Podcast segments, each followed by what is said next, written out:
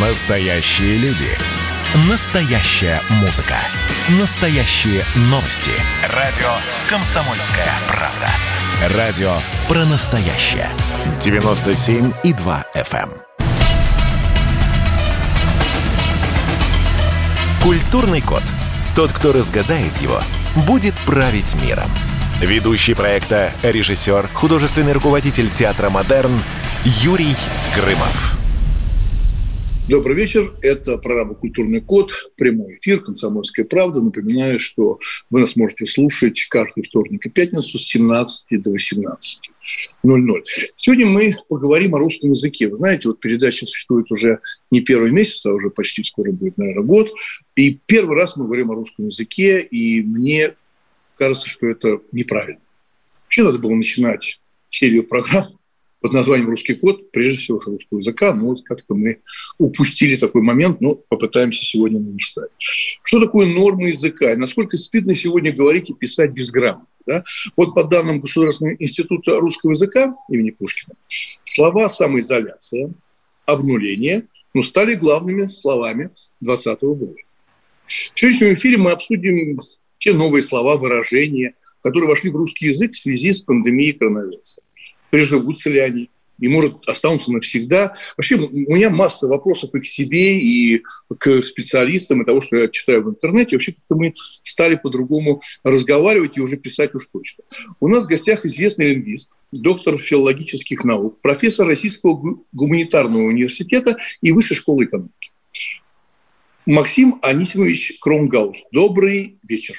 Добрый вечер. Вот, да, да, здравствуйте. У меня вот такой прям вопрос, вот правда меня он очень сильно волнует, и я с ним хочу начать, да, просто я его не понимаю.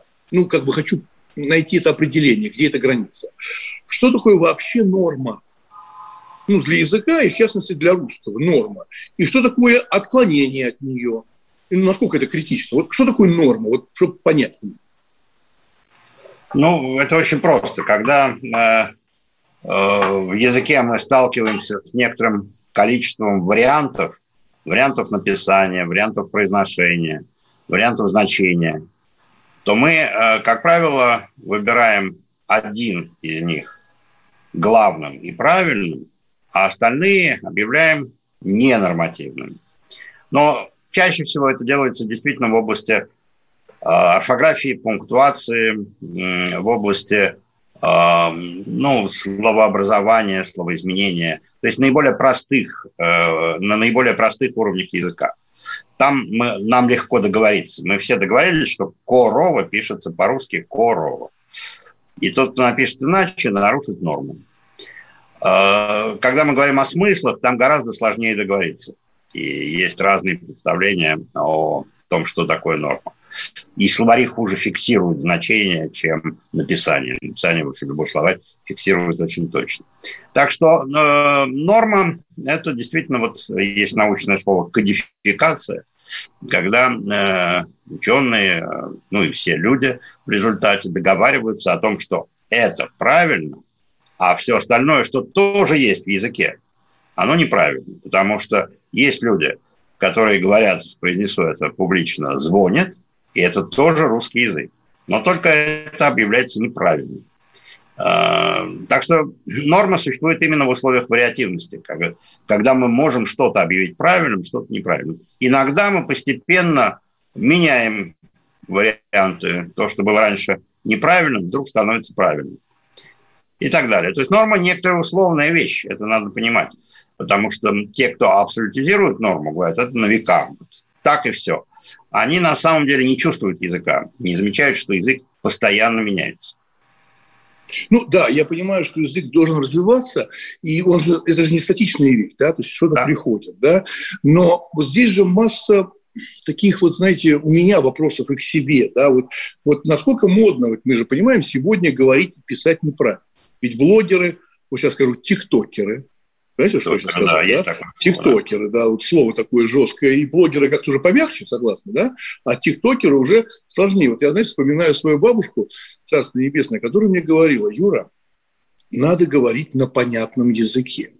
И если ты говоришь какое-нибудь иностранное слово, которое ты знаешь, ну, профессионально, свое слово, да, да пожалуйста, переводи людям. Они могут этого не знать. Не, не будь умнее, тем более не пытайся доказать это публично. Да? И вот тут получается так. Я вижу сегодня, что сплошная безграмотность. Ушли пробелы. Кстати, люди в одно слово пишут. Все. Да, да, да. И вот мне возникает вопрос. Скажите, пожалуйста, вот вы, человек, который всю жизнь положили, вот, лингвист, профессор, вот когда вы видите вот эту безграмотность в сети, вы сразу понимаете, что там написано? Или у вас шок? Я понимаю сразу. я привык к этому. Я, все, я человек, который всю жизнь положил на сохранение пробелов и прописных букв. Э, прекрасно понимаю, что это общая тенденция, с которой невозможно бороться. Дело в том, что это ведь не случайно. Не то, что просто кто-то хочет разрушить э, русский язык. Те же самые процессы происходят и в других языках, например, в немецком, где существительные традиционно писались прописных букв больших. И сегодня в интернете все пишут, все, все существительные, ну, то есть часто многие пишут э, маленькими буквами начинается, сначала, начинается с маленькой буквы. Шок для немецкого грамотного человека больше, чем для русского. Э, это общая тенденция. Почему так происходит? Э, совершенно понятно, потому что речь в интернете – это совершенно особая речь. Э, если за Э, века своего, тысячелетия своего существования, или точнее существования писем, э, языка, а, люди придумали две его формы – устную и письменную. Но вот интернет – это некая новая форма, которая смешивает устность и письменность. Э, устно мы разговариваем друг с другом, мы всегда разговаривали, а письменно мы сохраняли язык, сохраняли ну, такой нарратив, рассказ о жизни, mm-hmm. какие-то заметки сельскохозяйственные и так далее. То есть э, письменный язык служил для сохранения каких-то текстов, не для разговора. А сегодня мы разговариваем письменно. Мы стали гораздо меньше говорить устно, мы меньше говорим по телефону, мы больше пишем по телефону. И, но э, оказалось, что эта письменная речь, которой мы пользовались э, сотни лет, не очень подходит для разговора. Она сухая, она неинтересная. И мы начали ее оживлять всячески. Ну, вот придумывать смайлики, что-то еще. А, и в частности, для этой живой речи не так а, важны прописные буквы, не так важны знаки препинания, не так важны, может быть, пробелы, да, потому что отсутствие пробелов – это такая скороговорка. То есть но мы, же, но, помощью... но мы же знаем, да, смотрите, видите, но мы же знаем, что большое значение в разговорной речи да, имеет интонация. Да. Интонация. То есть да, я же могу туда вложить очень много всего. А когда я читаю в сети э, все без пробелов, нету знаков, знаков препинания вообще э, в литературе и вот в театре, в частности, я большое значение уделяю троеточие. На меня это да. производит какое-то страшное впечатление магическое. Ну, я, я в восхищении, когда пишут и вот троеточие, да, или когда мне в книжке ко мне обращаются тоже Тургенев или там Лев Николаевич, уважаемый читатель. Нормально. Вот я общаюсь с Толстым, согласны, да, уважаемый читатель. Да, так да. вот это же ушло из этих СМС, ушло и из интернета. Там нету той самой интонации, которую по, посредством знаком препинания можно достигать. Вот это не опасно? Есть, она есть. А, если вы молоды, а, то вы ее даже придумываете. Она есть в смайликах, конечно же. Когда вам, а, не знаю, в каком-нибудь любовном послании ставят в конце 100 скобочек, это значит вот такая, такой сила огромной эмоция любви. Или просто радость какая-то. Или вам ставят, наоборот, 5 э, закрытых скобочек, э, открывающих скобочек, да. И это значит печалька. Поэтому ну, это нет. наскальная живопись. Вы, вы сейчас а, ну, отчасти, отчасти наскальная, отчасти замена э, знаков пунктуации, отчасти более богатая система, потому что э, там улыбающий смайлик, он или сокращенный в виде скобочки закрывающий, он ведь означает и знак препинания, и некую эмоцию – он похож отчасти на восклицательный знак, но только отчасти. Восклицательный в чем-то богаче, потому что я могу поставить восклицательный знак и в слове «караул», когда мне плохо, да, но зато э, смайлик э, выражает эмоцию. Э, Поэтому нет, эмоции есть. Смайлик заменяет и интонацию, и эмоцию, и выражение на лице. Но согласитесь, это мимики. усредняет, усредняет. Вот смотрите, а, вот я, допустим, привыкаю писать так, ставить смайлик, знак восклицания, смайлик, смайлик, смайлик, и вдруг мы с вами сейчас, как с вами, да, сейчас разговариваем. Да. А до этого мы с вами переписывались год. И я все время ставил смайлики. И вдруг я в паузе, и что я, и как я, как, как я улыбнусь? Как я улыбнусь? Мне не хватает инструмента, смайлика.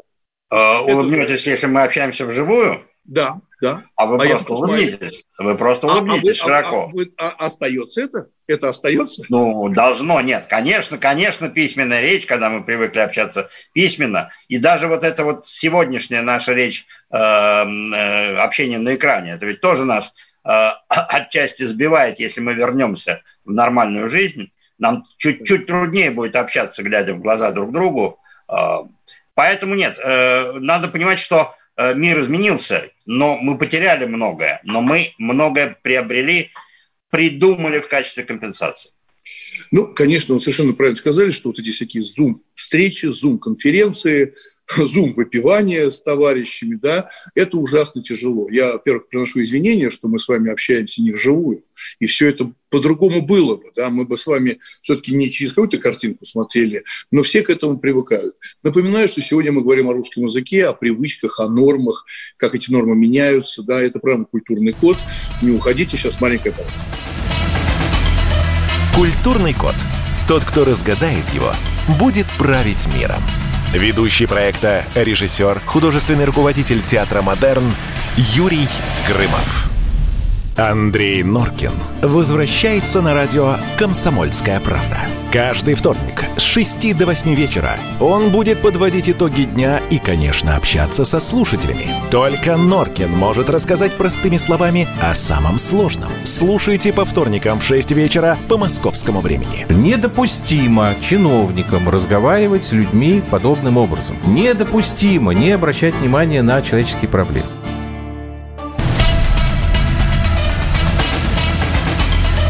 Культурный код. Тот, кто разгадает его, будет править миром. Ведущий проекта, режиссер, художественный руководитель театра «Модерн» Юрий Грымов. Добрый вечер. Программа «Культурный код». Прямой эфир «Комсомольская правда». Напоминаю, что нас можно слушать в прямом эфире вторник и пятницу с 17 до 18. Сегодня мы в программе говорим о русском языке что такое грамотная, безграмотность, какие акценты, что с нами творит интернет, как мы пишем. Вот мы сегодня говорим с Максимом Анисимовичем Крунгаусом, лингвист, профессор Высшей школы экономики РГГУ.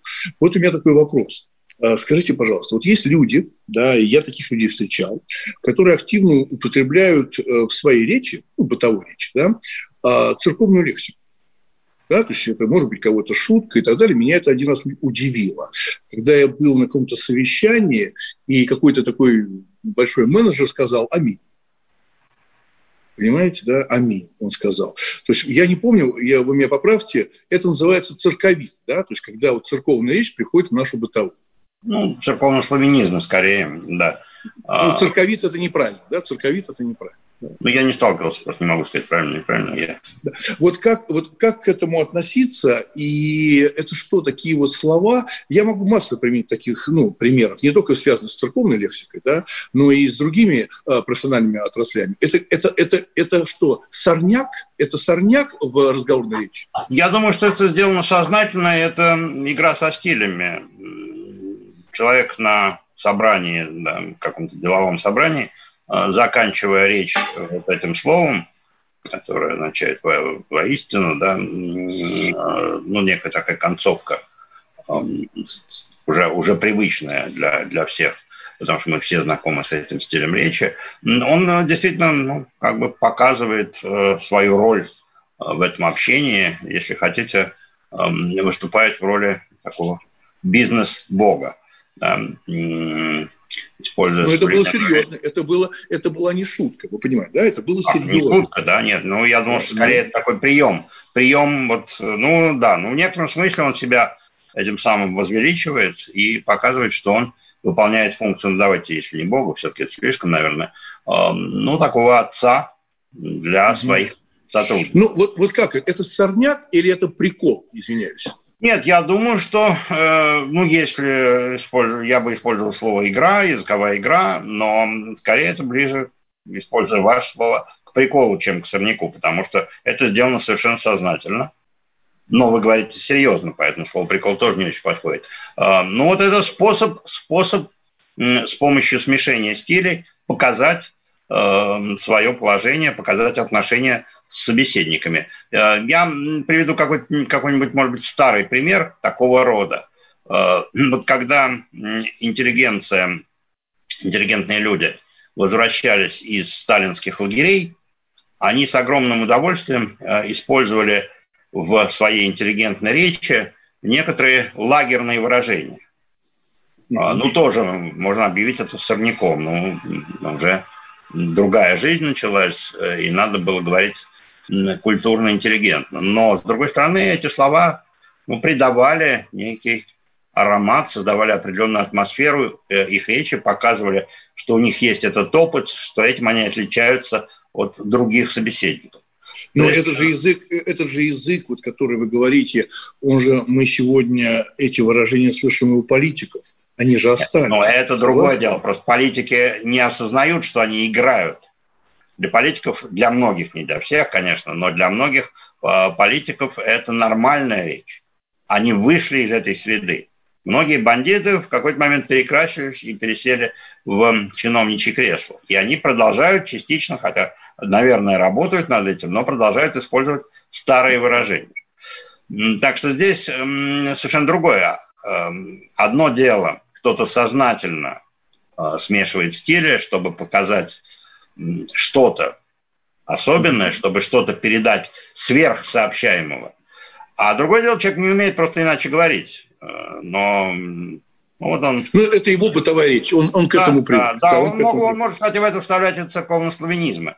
Он э, поставил свечку, пришел, э, сел э, в кресло чиновника, а там 10 лет назад кого-то убил. Вот, пожалуйста, вам богатая биография. Есть такие люди в нашей стране? И, все это, и все это можно услышать э, из его уст. Да, вот такая да, биография да, да, уст, да, если вот мы будем вни, да, внимательно э, слушать. Вот скажите, пожалуйста, как относиться к тому, что в русском языке появилось огромное количество иностранных слов? Да? Ну, понятно, что мы привыкли, там, балкон, троллейбус, футбол, все понятно. Но сегодня же эти слова описывают социальные явления. Помните, э, раньше была такая сленговая история, да, э, когда парень ухаживал за девушкой, называли, помните, кадрил, кадрил девушку. Да, я да. понимаю, откуда. Я понимаю, ну, э, танец, да, кадриль. Да, кадриль, да. кадрить, я какую-то логику понимаю. Ну, в танце закрутил ее и кадрил. Но сегодня пришло такое выражение харасмент, с английского да. домогательства. Какой, кстати, какое слово ужасное. Харасмент, домогательство. А я кадрил ну, я приглашал ее в танец, да, ну, то есть я играл с ней, я заигрывал. А сегодня более жесткое. Вот как к этому относиться? Ну, это и показывает отношение общества в целом, потому что э, вы говорите о языке э, флирта, и флирт да. – это, в общем, э, действие приятное для всех сторон, которые в этом участвуют, и для более активной, скорее мужской, да, хотя иногда женщины, женщины начинали флиртовать, Э, и для, скажем, более пассивной, но опять не, не, буду, не буду расставлять гендеры, э, по-разному бывало.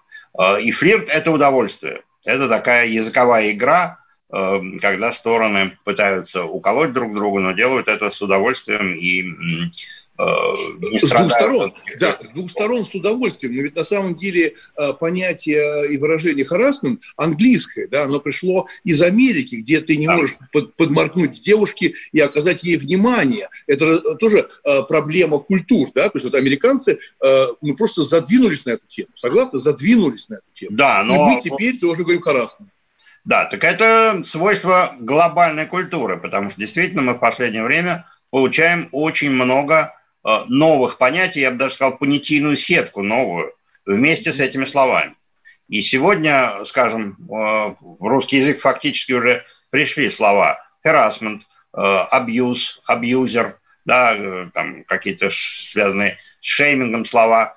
И мы не всегда понимаем этот смысл, даже тот, кто их использует, потому что у нас нет опыта проживания этой темы. Эти слова нам спущены, действительно, вот это из этой глобальной культуры, ну, во многом американский, конечно, через английский язык.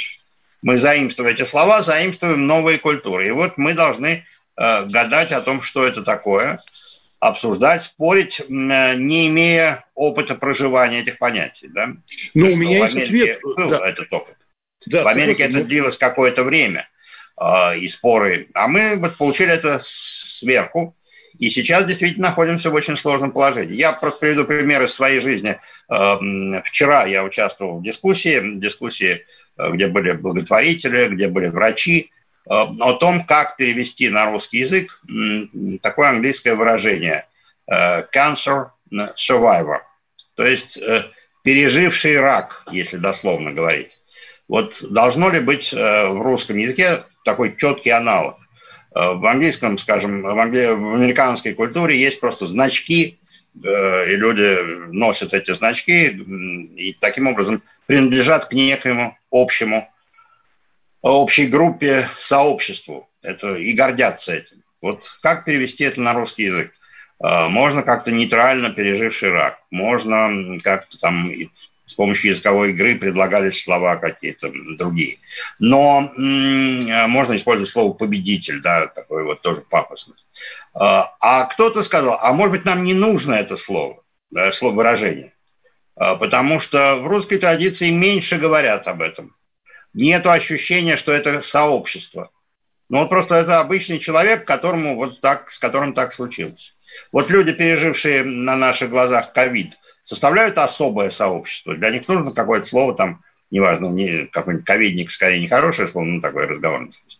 Но вообще нужно их как-то называть, нужно выделять эту группу. Или это просто вот, ну, мне так не повезло, я пока не заболел.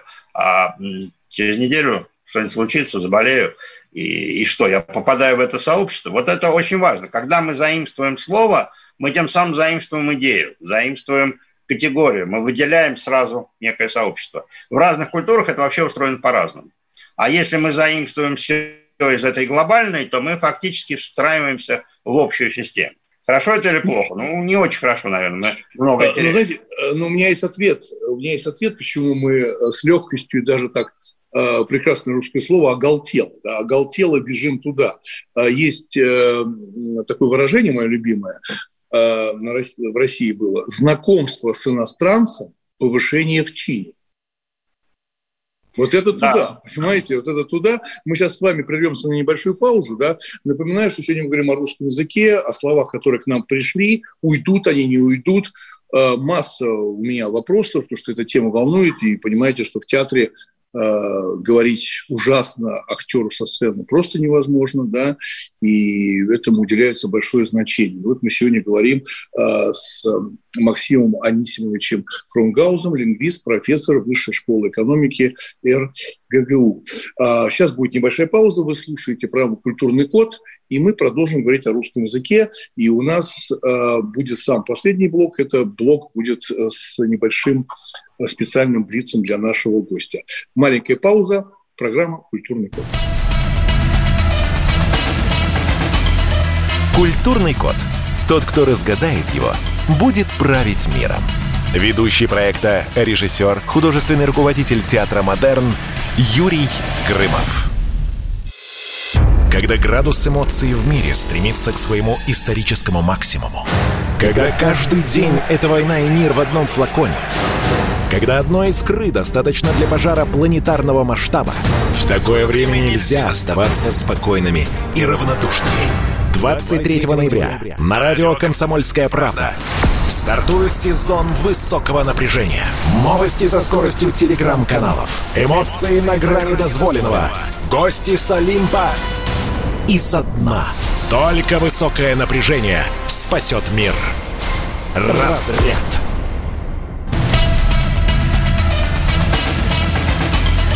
Культурный код. Тот, кто разгадает его, будет править миром. Ведущий проекта, режиссер, художественный руководитель театра «Модерн» Юрий Грымов.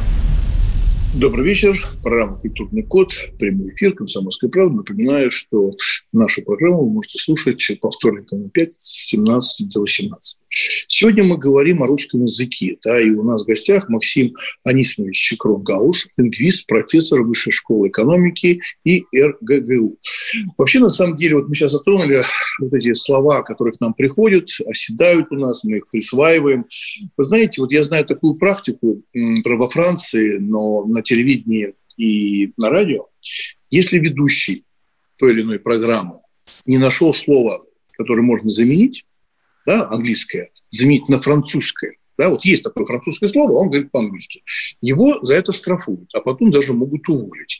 Вот вы не думаете о том, что для сохранения языка надо, может быть, это как-то законодательно сделать, хотя бы для средств массовой информации. Что вы на эту тему думаете?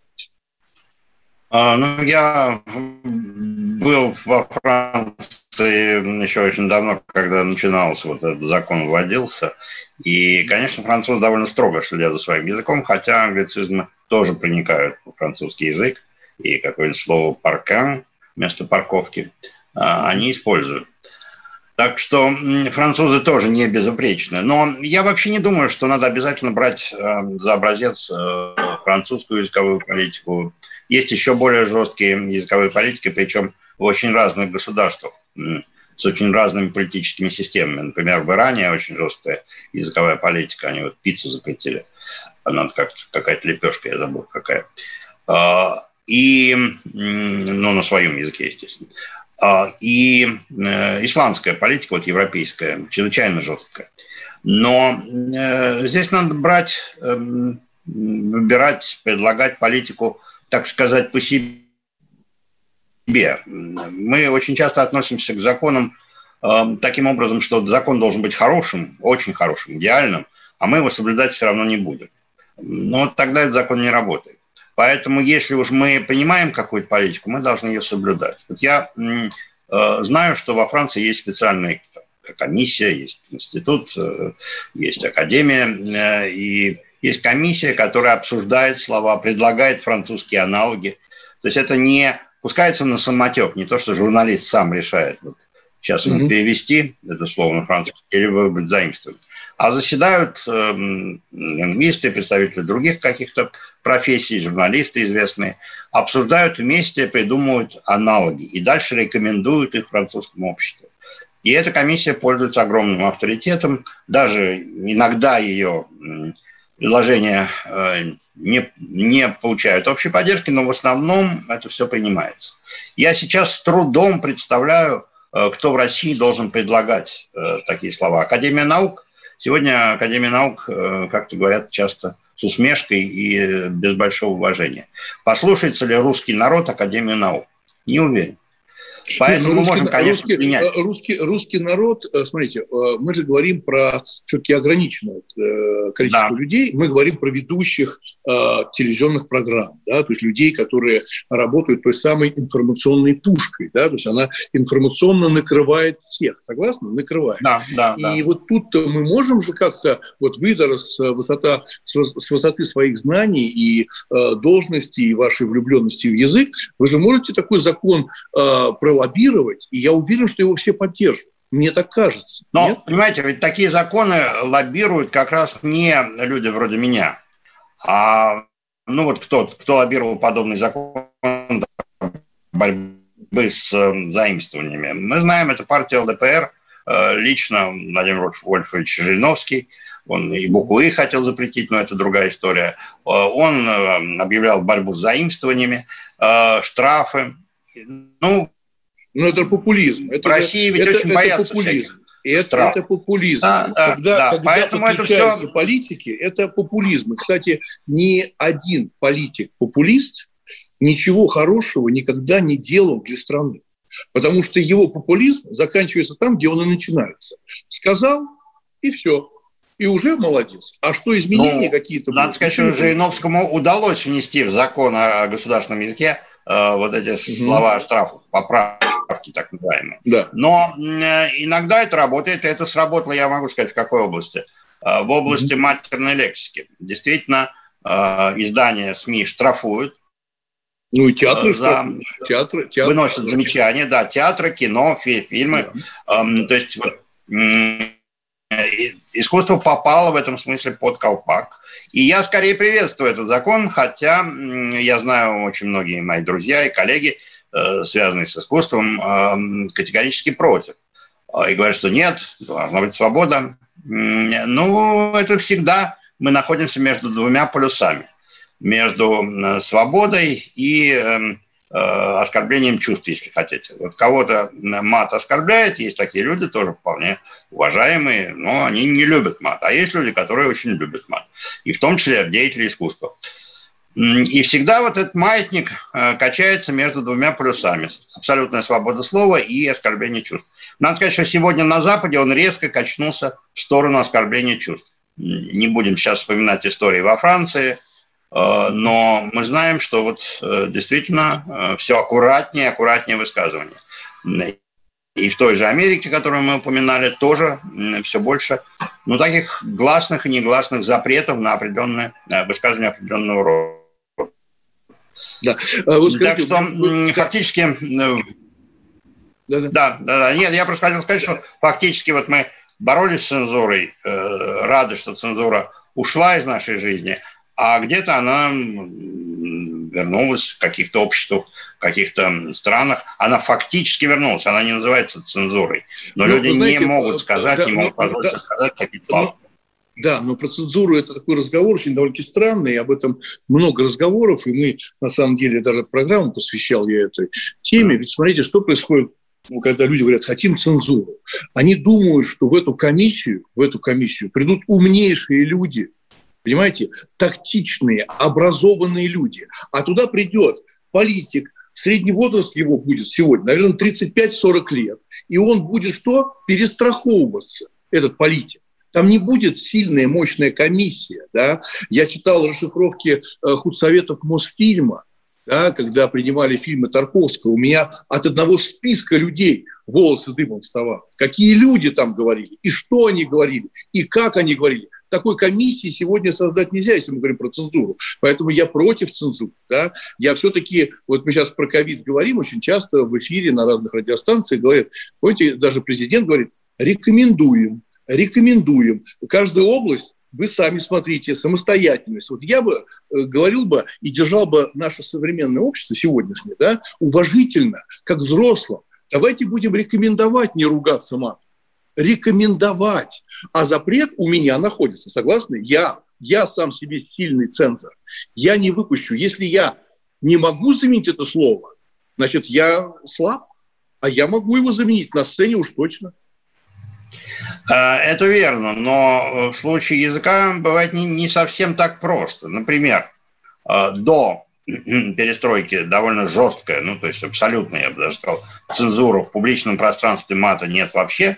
В 90-е годы начинает расшатывать именно интеллигенция, именно представители профессий э, интеллектуальных. Это и театралы, которые ставят спектакли, насыщенные матом, ну, напомню, скажем, там, «Пластилин», да, вот знаменитый, знаменитый спектакль, Сигарев, если я не ошибаюсь, это ставил. Серебряник, а, Серебряников, Серебряник. Но по пьесе Пластилин? Сигарева, да. Да, ну, да. да ну, ну, там материал Сигарева, по-моему, да. Да. Но э, ставят фильмы, где это звучит, э, ну, где это даже естественно звучит, скажем, фильмы о бандитах, которые появились в 90-е годы. Ну, как там, как там без мата? Но это привело к расшатыванию вот этой культурной системы, культурных запретов. Это смело культурные запреты. И дальше загнать э, мат э, в его загончик, в котором он существовал, практически невозможно без таких же жестких методов, которые, собственно, вот и были введены в закон. Штрафы, предупреждения и так далее. Mm-hmm. Поэтому это очень сложно. Когда, а когда мы начинаем использовать вот эти штрафы и предупреждения, то это все-таки в определенной степени эм, цензура, потому что запрещают слова такие, такие, такие. Ну вот запретили там четыре матерных корня, хотя их на самом деле чуть больше. Э, дальше, э, э, скажем, запрет заимствований. Ну, это уже, уже сильная вещь. Тем более, что заимствования некоторые вошли в плоть и кровь русского языка, их огромное количество. А некоторые... Не, но мы же, но, но мы же должны же, вот я, я для себя четко понимаю, чтобы э, что-либо охранять, вот хорошее сравнение, э, это вот там культурный слой земли, да, он же не очень большой, да, культурный слой, да, э, мы же должны его охранять, его раздует, смоет водой, ветром и так далее. И также надо охранять язык, да, охранять культуру. Поэтому, когда мы говорим цензура, может, это жестко, а я бы рекомендовал ну, заменять иностранные слова. Да? Мы сейчас э, буквально прервемся на небольшую паузу, и хочу вот в самом конце сказать, вы знаете, сейчас появляются слова более для меня дикие, да, вот, например, появились такие слова, вот сейчас попытаюсь даже прочитать, чтобы не ошибиться, коронавирие, карантинец, ковидло, макароновирус, гречко хайп, максобес, вирусу прудения, каранте, расхламинго. Вот до чего докатились, что вот эти слова стали популярны в интернете, да, и мы при этом говорим по-русски, русский язык, но это даже уже не то, что иностранный, это какая-то уже белиберда какая-то и мусор в башке. Маленькая пауза – это программа «Культурный код». Маленькая пауза, прерываемся. Культурный код. Тот, кто разгадает его – будет править миром. Ведущий проекта, режиссер, художественный руководитель театра «Модерн» Юрий Грымов. Это было начало. Это действительно история, которая будоражит. Так вся страна обалдела. И Россия родина слонов, она от океана до океана, да, и мы, мы всегда правы, мы никогда не сдаемся. И самое главное, что же будет дальше? Комсомольская правда. Это радио.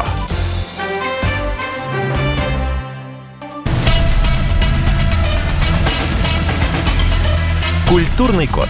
Тот, кто разгадает его, будет править миром. Ведущий проекта, режиссер, художественный руководитель театра «Модерн» Юрий Грымов. Добрый вечер. Программа «Культурный код». Знаю, что каждый вторник и пятницу с 17 до 17 в прямом эфире на радио «Комсомольская правда». Сегодня мы говорим про русский язык. у нас в гостях Максим Анисимович Кронгаус, лингвист, профессор Высшей школы экономики РГГУ. Вот сейчас мы перейдем к Блицу, да, но у меня есть одна реплика, вот я сейчас вспомнил, вот сейчас вот во время паузы вспомнил, вы, наверное, не видели, кто стал человеком года, да, по версии GQ, да, 100 посмотрите, да, а, вы удивитесь. Это стал э, такой рэпер Манкерштерн. Слышали, да, такой человек? Ну, неважно. Морген, Моргенштерн. Да, вот, вот, вы слушаете его музыку, по всей видимости, вы правильно произносите его слово, а я путаю э, его фамилию. Смотрите, но он же, ну, ужасная дикция, э, мат, перемат, и он становится человеком года. Не физик-ядерщик, не лирик, да, не вы, лингвист, да, даже не политик, а он. Это как? Вот как вы считаете? Он же ну, лидер. Я считаю очень просто. Богу Бога, Богова, Кесарю Кесарева.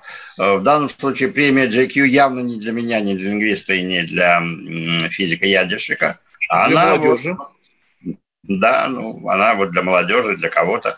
Э, и было бы странно, если бы ее вручили мне. Я бы даже обиделся, наверное. Поэтому э, здесь э, это другой мир, это мир гламурный, где есть свои персонажи. Моргенштерн не самый страшный из них, хотя не самый приятный. Э, музыку я его, конечно, не слушаю, она не в моем вкусе, я рэп вообще не очень люблю, но запрещать его, рекомендовать его не слушать я бы не стал. Это другая культура, и она иная, чем моя я с ней мало пересекаюсь, хотя некоторые из рэперов мне интересны. Я, в частности, описывал рэп-батлы знаменитые с Оксимироном. Угу, да. тут, есть, тут есть что-то интересное, но Моргенштерн мне не интересен. Ну, что, я ну, ну хорошо, ладно, да. бог с ним. Э, да, он, да. в конце концов, человек года. Э, что нам его обсуждать? Ну, да. человек года, так человек года. Да, да, да. А, переходим к небольшому блицу. Значит, э, что значит преподавать русский язык? Какую ответственность несет эту профессию? Э, я думаю, что ответственность несет э, скорее профессия преподаватель. Вообще, когда мы э, передаем кому-то какие-то знания, мы, во-первых, за них отвечаем, а во-вторых, что гораздо сложнее осознать, мы должны понимать, зачем они нужны этому человеку. Вот первое многие преподаватели делают хорошо, хотя не все, конечно. А второе, почти никто об этом вообще не думает. Вот я учу, скажем, русскому языку, а зачем это?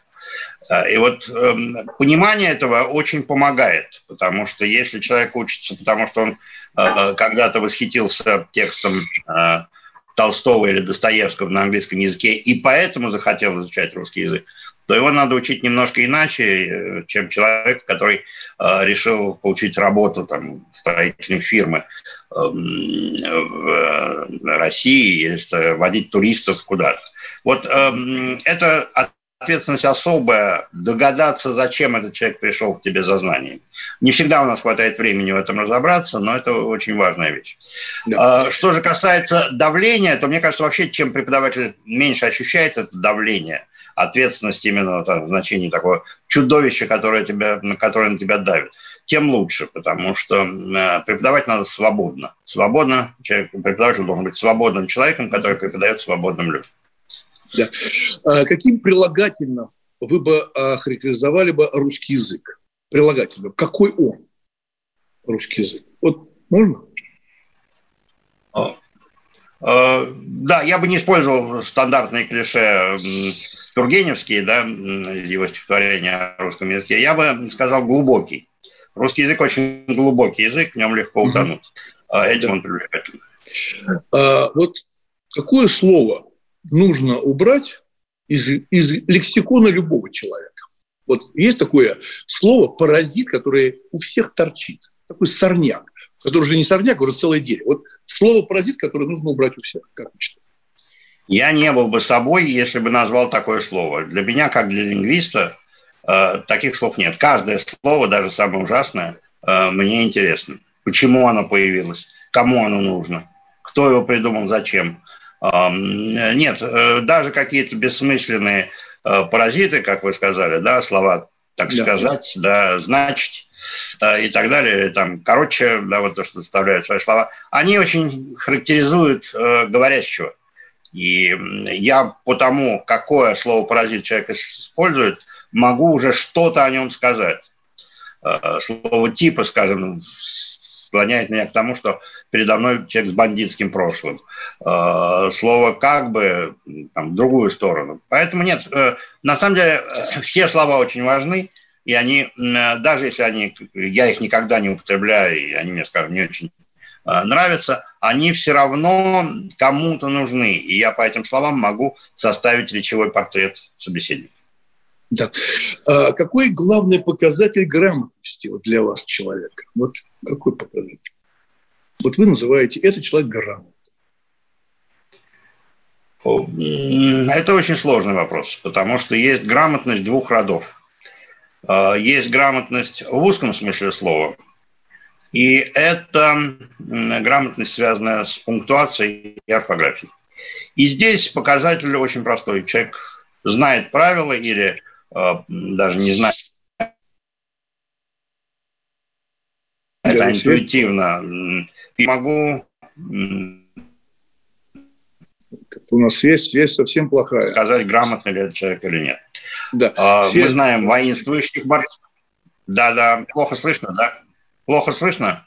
Вот сейчас хорошо, пожалуйста. А, да, да, да. Так вот, э, по тексту я могу определить, грамотен ли человек или нет, по тому, как он э, пишет.